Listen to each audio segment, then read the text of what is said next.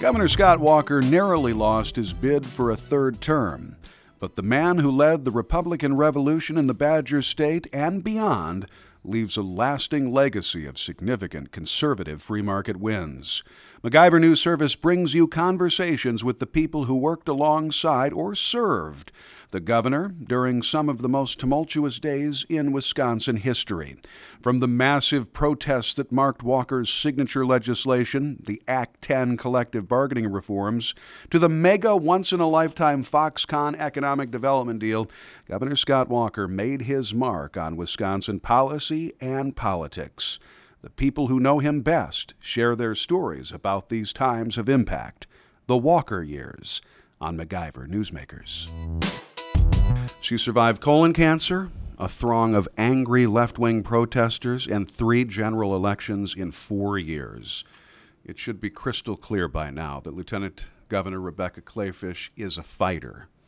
But sometimes even the hardest fighters go down to defeat, such was the case November 6 when Governor Scott Walker and his running mate lost at the polls for the first time in eight years by a razor thin percentage. Do not think for a moment that Rebecca Kleefisch's fight is over. It goes on. And we now are honored to be joined by the Lieutenant Governor of the state of Wisconsin for a little retrospective on an amazing eight years. Good morning. I, I feel like there should be music or something. Mm, maybe Something so. orchestral. Well, we can do that in post production. Okay, fantastic. Well, first of all, let us uh, talk about just what transpired. Again, uh, less than 30,000 votes separated. We've talked to the governor about this. Uh, you know, you have a surge of conservative voters coming out more than you did in 2014. That should have been enough, but it wasn't this time around. Thoughts uh, on what just went down in the state of Wisconsin at the polls? Well, it's hard to look back and be reflective, as I mentioned to you before we actually started with microphones that were hot, because we have to fight on another day. I mean, when, when you look at what Wisconsin is facing tomorrow, we have a statewide Supreme Court election again. And while it's great to sit around and lick your wounds, it's more important that we get up and no rest for the weary, uh, turn around and strategize about how we are going to assure that we have a good conservative majority on the state Supreme Court for the foreseeable future. What do you think was the thing? Was it a death by a thousand cuts? Was it pre-existing condition nonsense? What what was it? I don't know that it was death by a thousand cuts, but I think there were a couple cuts. I think pre existing conditions was definitely one. As you know, I am a colon cancer survivor. I had a really yuck, dramatic story in my first ever political race, my primary back in 2010. I had my chemotherapy in the middle of all of the death threats and the protests and I remember the radio host who joked about whether I was wearing a wig or whether I just had horrible hair. The liberal radio. Yes, the host, should liberal. No, it, the it was not one of our, our good conservative fighter friends. Um, and the gross stuff that they said that accompanied that. Um, in the middle of me being the only lieutenant governor in national history to face and win in a recall election. I remember all of that stuff. And so my pre existing condition is very vivid to me. And so when I talked about this on the campaign trail, it was with tremendous passion. And I've spent the last eight years actually talking about this because I think it's important to destigmatize uh, all sorts of cancers and battling them, and also, you know, give some give some enthusiasm, give some optimism, give some hope to those who are battling either chronic or other uh, very, very difficult diagnoses. And so for me, the pre existing condition fight was very plain, and we were clearly on the right side of history because I'm very fearful, as someone with a pre existing condition, of what Obamacare will do after 10 or 20 years. You need to look no further than the United Kingdom, which canceled 50,000 surgeries this January alone, and last year basically told people who were overweight or smokers, sorry, folks, you can't have a surgery at all. Mm-hmm. This is what uh, socialized medicine does. This is the direction the Bernie Sanders, um, Ocasio Cortez, uh, socialist Democrats or Democrat socialists uh, would like us t- to go down. And for someone with a pre existing condition, that just plain out terrifies me. Well, you've spent the last eight years fighting against big government. And yes. now, in the last few years, several years, we see this move not just to big government, but socialized, single payer systems, full government control, cradle to grave. And it's one thing that I think made you and the governor national leaders in this great debate that is going on, and that is independence versus dependence on the government. Walk me through, if you will, the first heady days of 2011. You just talked about it, you touched upon it. You're, you're going through the fight of your life. You've already been through the political fight of your life in a five way primary, and now you get this diagnosis. And now, pretty much on day one or before day one, you and, and Scott Walker are elected, and the left wants your political head some of them want more than that. I remember it being cold. It was just so very cold. Uh, my side effect for chemotherapy was extreme cold sensitivity. Of course, that's the one I get. and anytime I even walked too fast, uh, my face would have uh, temporary paralysis. It's just a side effect of the colon cancer chemo. And so I remember being very, very conscious about wrapping my whole head in a scarf because even at that point, you were fearful of people photographing you and putting it on Wikipedia because obviously people edit those on Google Images, and you know my face freezing in this horrible um, concoction of an expression would be a really rotten Google image and would be a really bad Wikipedia profile picture, I suppose, um, because that's how people sought to portray us. And for me, you know, there was this weird medical circumstance, uh, but I also had two little kids at the time. And Joel, as you know, my husband, state representative, mm-hmm. uh, was on the Joint Finance Committee at the time. And so he traveled the state uh, with the road show of people in costume and people with protest signs who would scream and shout. And there was a time when he brought the children to the Capitol. I was busy. Um, I'm always busy. And so Joel had the kids and he brought them to the Capitol, and the protesters were just merciless, ruthless to them. They were little. Hmm. They were four and seven at that time. And you don't soon forget people who seek to do harm to your children. And it's not always physical. Um, little kids are impressionable, and uh, words can be hurtful to children. What do they say to your kids? Oh, just stuff about you know what when it's me normally it's like gross sexual stuff mm. um, and you know that's the funny thing uh, children are taught in school to google now. Uh, you and i did not have that as a research tool. We went to the library. Um, now imagine what my children uh, googled when they learned how to google. Mm-hmm and all the words they came home and, and asked me about, and all of the things that the internet said I had done. You know, these kids are four and seven. It was an eye opening moment as a parent um, and also a policymaker because I honestly believed in what we were doing. I came from the private sector, my husband came from the private sector.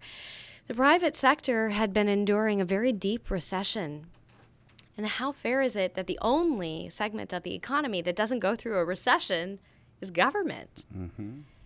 it was uniquely unfair the way things were going. But what ended up happening, and funny enough, it was MacIver that, that put the number out there, the 5.3 billion saved on Act 10 about a year ago. Um, it is a great irony, I think, that uh, as we did a correction and assured that all of the economy was treated equally, uh, Governor Walker will probably never get this credit, but he is the one who assured that all of our government employees will be okay in their retirements.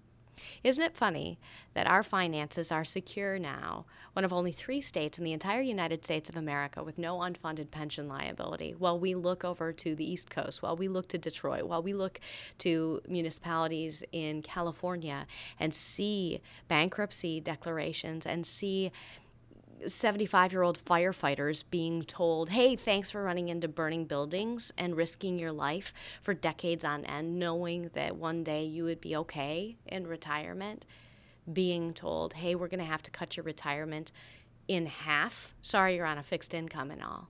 Sorry that you're 75 and you're going to make awful, difficult, challenging choices. But, you know, a bunch of politicians made a bunch of promises and they didn't fully fund them so sorry. Mm. Ironically, Governor Walker wasn't there when the promises were made to all of our government employees. He wasn't the one making them. But it ends up that over history, Governor Walker will be the one who keeps them. Well, look at the different trajectories look at just to the south of us. Oh my gosh. Illinois, what's happened there. Lieutenant Governor Rebecca Kleefisch joins us. I know your time is extremely valuable. Uh, you still have the duties of Lieutenant Governor to take care of, and that is a full schedule every day. So we'll uh, we'll come to a, a couple of closing. I try here. and give you a good value, Matt. That's what I'm doing here. You are value added. That's what I've always said. You are value added. Um, you, you, I think you touched upon it, uh, and maybe that's it maybe it's fixing the government morass that you had that you came into. I mean, you came into a three plus, maybe four uh, billion dollar budget shortfall. It's close, yeah. Uh, you know, you came into complete disarray.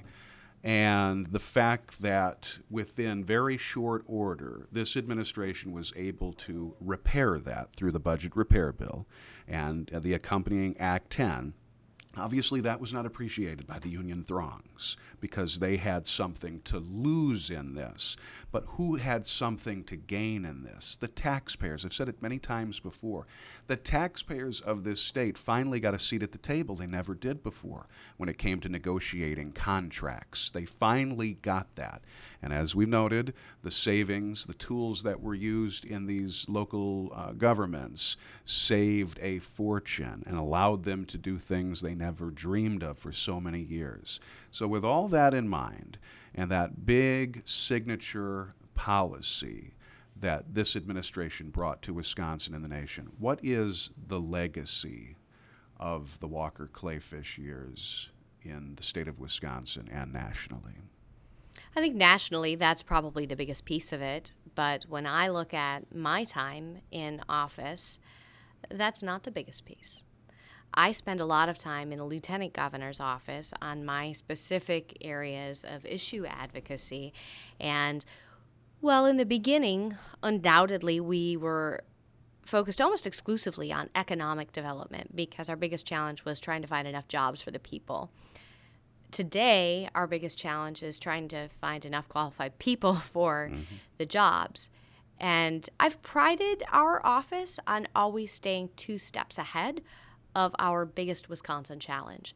And so, yes, right away I started making cold calls, and I'm fondly known as the outside sales manager for the Wisconsin Economic Development hmm. Corporation. But we have changed the way site selectors look at Wisconsin. We have changed the way the international economic development community looks at Wisconsin. We have become a leader in the Midwest. My goodness, Foxconn chose Wisconsin as its destination. It is a mammoth, just changing project that will alter the trajectory of our economy for decades, maybe generations to come. That's exciting stuff. But as soon as we knew we were on a steady economic path, our office switched to the lion's share of our schedule being focused on workforce development. That meant everything from using the levers of government to get more folks from the sidelines of our talent pipeline into it. Welfare reform, uh, some of the, the great work we did on the task force on opioids abuse. I've chaired for eight years, you may not know it, the task force on minority unemployment. I started Small Business Academy, which is a completely free half day seminar for women and minorities and veterans who may be considering starting their own business, becoming their own boss, and joining Wisconsin's economy in a new way. I started the Governor's Small Business Summit the economy and assuring that we have enough workers in it has always been a focus. But because I believe in economic freedom, and that has been a focus of our state over the last eight years, I think that we have attached a lot more people to that economic freedom, that wonderful prosperity that they can taste today, some in some cases for the, the very first time the work that we have done in the lieutenant governor's office on connecting folks who are returning to society after being in our corrections department with the skills they need in order to reduce recidivism and help them to become taxpayers hmm. has been very rewarding. Our work in the disabilities community, making sure that folks who may happen to have a disability have opportunities to jump into the traditional economy and begin to succeed, and how our Division of Vocational Re- Rehabilitation has done extraordinary work in assuring that both the federal partners and state partners are working together to help lift people up so they can determine their own future and how to reach their own American dream. Our next challenge uh, is one that I have tackled in the last two years, and that is going to be on making sure that all those workers that we're connecting to the economy have a reliable and affordable place to stay when they get done with their job every day. And so I've focused a lot on homelessness and affordable housing, and I would urge uh, the, the next team that takes over here across the street at the Wisconsin State Capitol to focus on playing chess, not just checkers. This is not about two moves ahead. This is about the next 20 years. And if we want to do the next 20 years right, we've got a plan. And that means not just a great economy, not just a great workforce, but also a whole life of prosperity. So then, finally, what is next for Rebecca Kleefisch? What comes next for a lieutenant governor whose state and national stature uh, is pretty pretty clear uh, in terms of what you've been able to accomplish these last eight years on both fronts. What's next for you? Hosting Thanksgiving. maybe you're maybe you're the most difficult challenge yeah, you'll, is, you'll, face. This is the first year we've done it, and my mother-in-law just kills at hosting holidays. And I offered because I thought this would be a really good way to take something off of her plate because uh, my father-in-law eh, has some health challenges, and I thought, well, you know what, we're gonna we're gonna take Thanksgiving off of mom's plate this year, and so. Uh, that is what's next. If you want me to be completely honest with you, um, I have to find a job, and I'm an intellectually curious person. And so, finding a job that's challenging for me after uh, observing and taking on huge challenges, statewide challenges over the last eight years, is going to be a challenge in itself because I want to do something that is going to continue to make a difference, that is going to continue to allow me to stretch my mind and um, continue to allow me to be a good example for my girls. I think it's important that they see me in a role that makes makes sense uh, for a, a woman who wants to make an impression, a woman whose ministry uh, will hopefully outlive her. Um, that's important to me. Well, I think you're a fantastic example and a fantastic role model. uh, for all of the things that you have accomplished politically, but beyond that, as a person, as I've gotten to know you over these uh, last eight years, as someone who has been the biggest uh, supporter and advocate for Wisconsin. Thank you for not saying cheerleader. I was not going to say cheerleader, but you are indeed. God bless you, man. You are indeed one of the great advocates for the state, its small business community, and uh, its people. And that's from someone uh, who, you know, became a Wisconsin resident many years ago, of course. So, Lucky you. Yeah, absolutely. So thank you so much for your time. We wish you the very best uh, in your you. future endeavors, and Thank we look you. back with uh, a great amount of success, and a great amount of uh, accomplishment uh, the last eight years. And it's awesome to reflect, but uh, let me also remind you that it is very important that we actually remain focused on the future because we have a statewide Supreme Court race coming up, and that is going to be an essential point of focus. And I know it feels like I'm just driving and driving and driving uh, and on to the next thing. But listen, we can't sit around and you know, be in the doldrums and get grouchy about what happened. We need to use this as a moment of motivation and we need to do better and we need to work harder because if we don't identify our weak spots, they will continue to weaken and we're going to become soft as a party. We can't allow that to happen here in the state of Wisconsin, where the Republican Party, the Grand Old Party, was founded and where Governor Scott Walker changed the course of our state's history for the better. I think our legacy deserves the opportunity to see great conservative justices on that Supreme Court so that our extraordinary progress cannot be tampered with. Lieutenant Governor Rebecca Kleefisch, always on to the next thing, and our newsmaker on this edition of MacIver Newsmakers.